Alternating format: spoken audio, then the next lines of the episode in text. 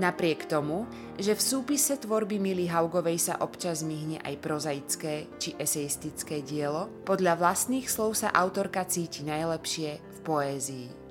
A tiež medzi ďalšími poetkami a básnikmi. V nasledujúcej časti seriálu Lids Oral History rozpráva o svojich literárnych priateľstvách aj o bohatom živote v redakciách literárnych časopisov.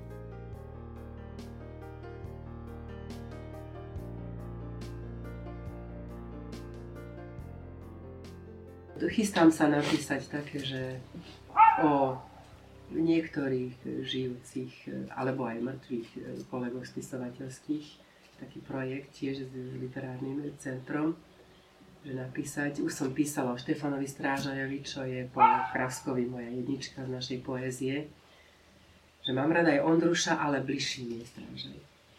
Že Ondruš, sú, sú veci, ktoré človek obdivuje a sú veci, človek, ktoré aj obdivuje, aj má rád.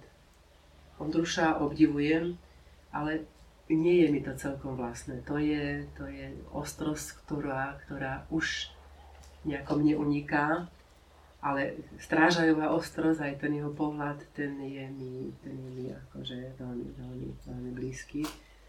A to je také prepojenie, by som povedala, on je taká línia tam, tento kráskovskému pozeraniu.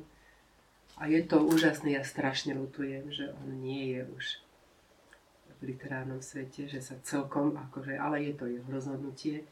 Ale som bola veľmi rada, kým ešte robil v slovenskom spisovateľovi, že občas, keď som vydávala knihu, ja som bola tak veľmi, veľmi spokojná, že on je tam. Ja som, tu, som, som svoje knihy do toho spisovateľa dávala s, takou, s takým úžasným pokojom. Samozrejme, ešte k tomu tam bola aj Viera Prokešová, akože fajn, dobre a teraz je to tam na mieste a tak ďalej. Nemusím sa báť, že kto to bude redigovať, kto s tým bude a tak ďalej, že potom som tam párkrát zašla, sadli sme si, porozprávali sme sa.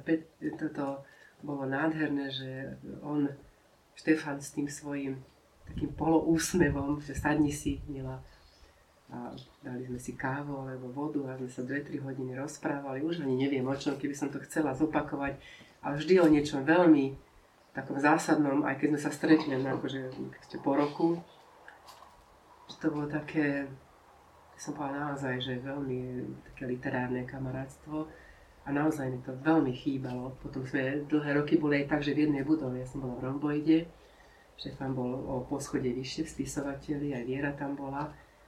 To boli také, to boli také šťastné roky tej budovy na Laurinskej že stačilo vybehnúť, alebo Štefan vyšiel dole do Romboidu a sme sa tam rozprávali, viedli dlhé rozhovory. V redakcii Romboidu sa viedli dlhé a veľmi dobré rozhovory, čo teraz už v podstate literárnych časopisov neexistuje. To všetko ide už len cez mail a neosobné.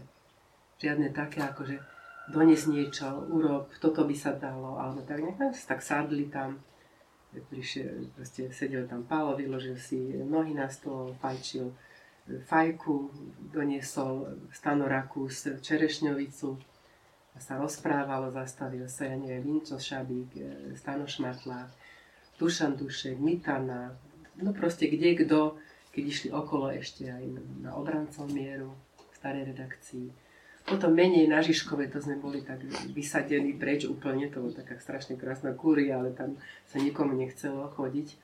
A potom bolo veľmi zaujímavé ešte tento posledné obdobie, také, čo sme boli ako na Larenskej, že tie redakčné rozhovory tam som spoznala naozaj množstvo zaujímavých ľudí, že aj dokonca na tom obrancom mieru sa pamätám presne, ako prišla do redakcie Táňa Lehanová, Jano Litvák a Kamil Zbruš a Kolenič, ktorí začínali ako príloha romboidu dotyky.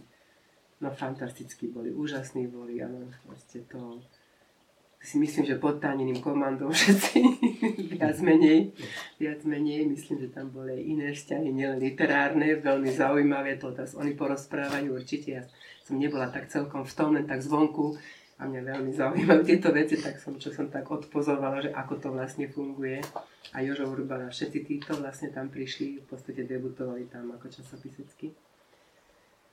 Takže tieto oral history by bola veľmi zaujímavá, ak by toto bol ochotný niekto, niekto aj o týchto časopisoch porozprávať viacej a takým, by som povedala, aj z tej literárnej stránky záujmom, že je to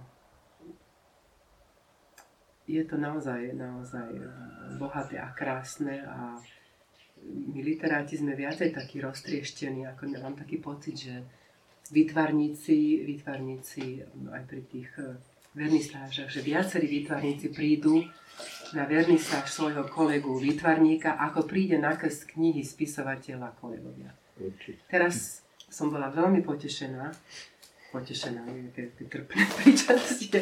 Veľmi som bola rada, tešila som sa. 6. v Zičiho paláci bol krst mojej knihy Tvrdé drevo detstva.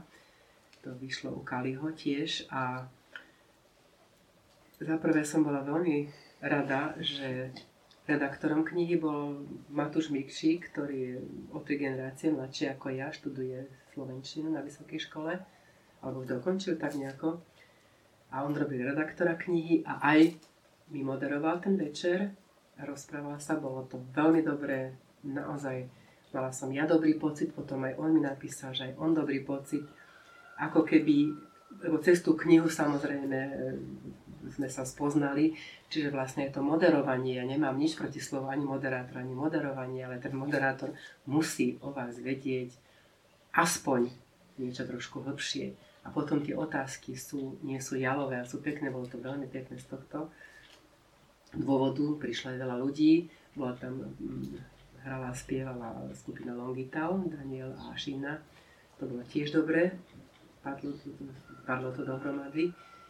A veľmi som sa potešila, že prišla Dana Podracká, prišiel Jano Buzáši, ešte o Janovi som nehovorila, Jano je môj ďalší proste, e, favorit kolega, ktorý nielenže, nielenže proste ako Štefan, že bol v tom vydavateľstve, ale Jan ešte ochotný čítať môj rukopis a e, na zadných obálkach mojich kníh sa, ak sa tam zjavia nejaké pekné slova, tak to sú od Jana Buzášiho, tak ešte prišli aj na krst knihy, áno.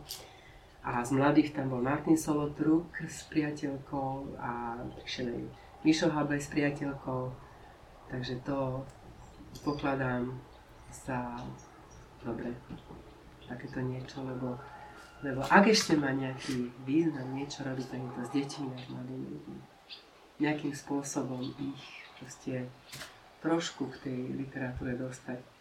Ak z tých ľudí, ktorí tam boli, začnú traja ľudia čítať, aj to je dobré.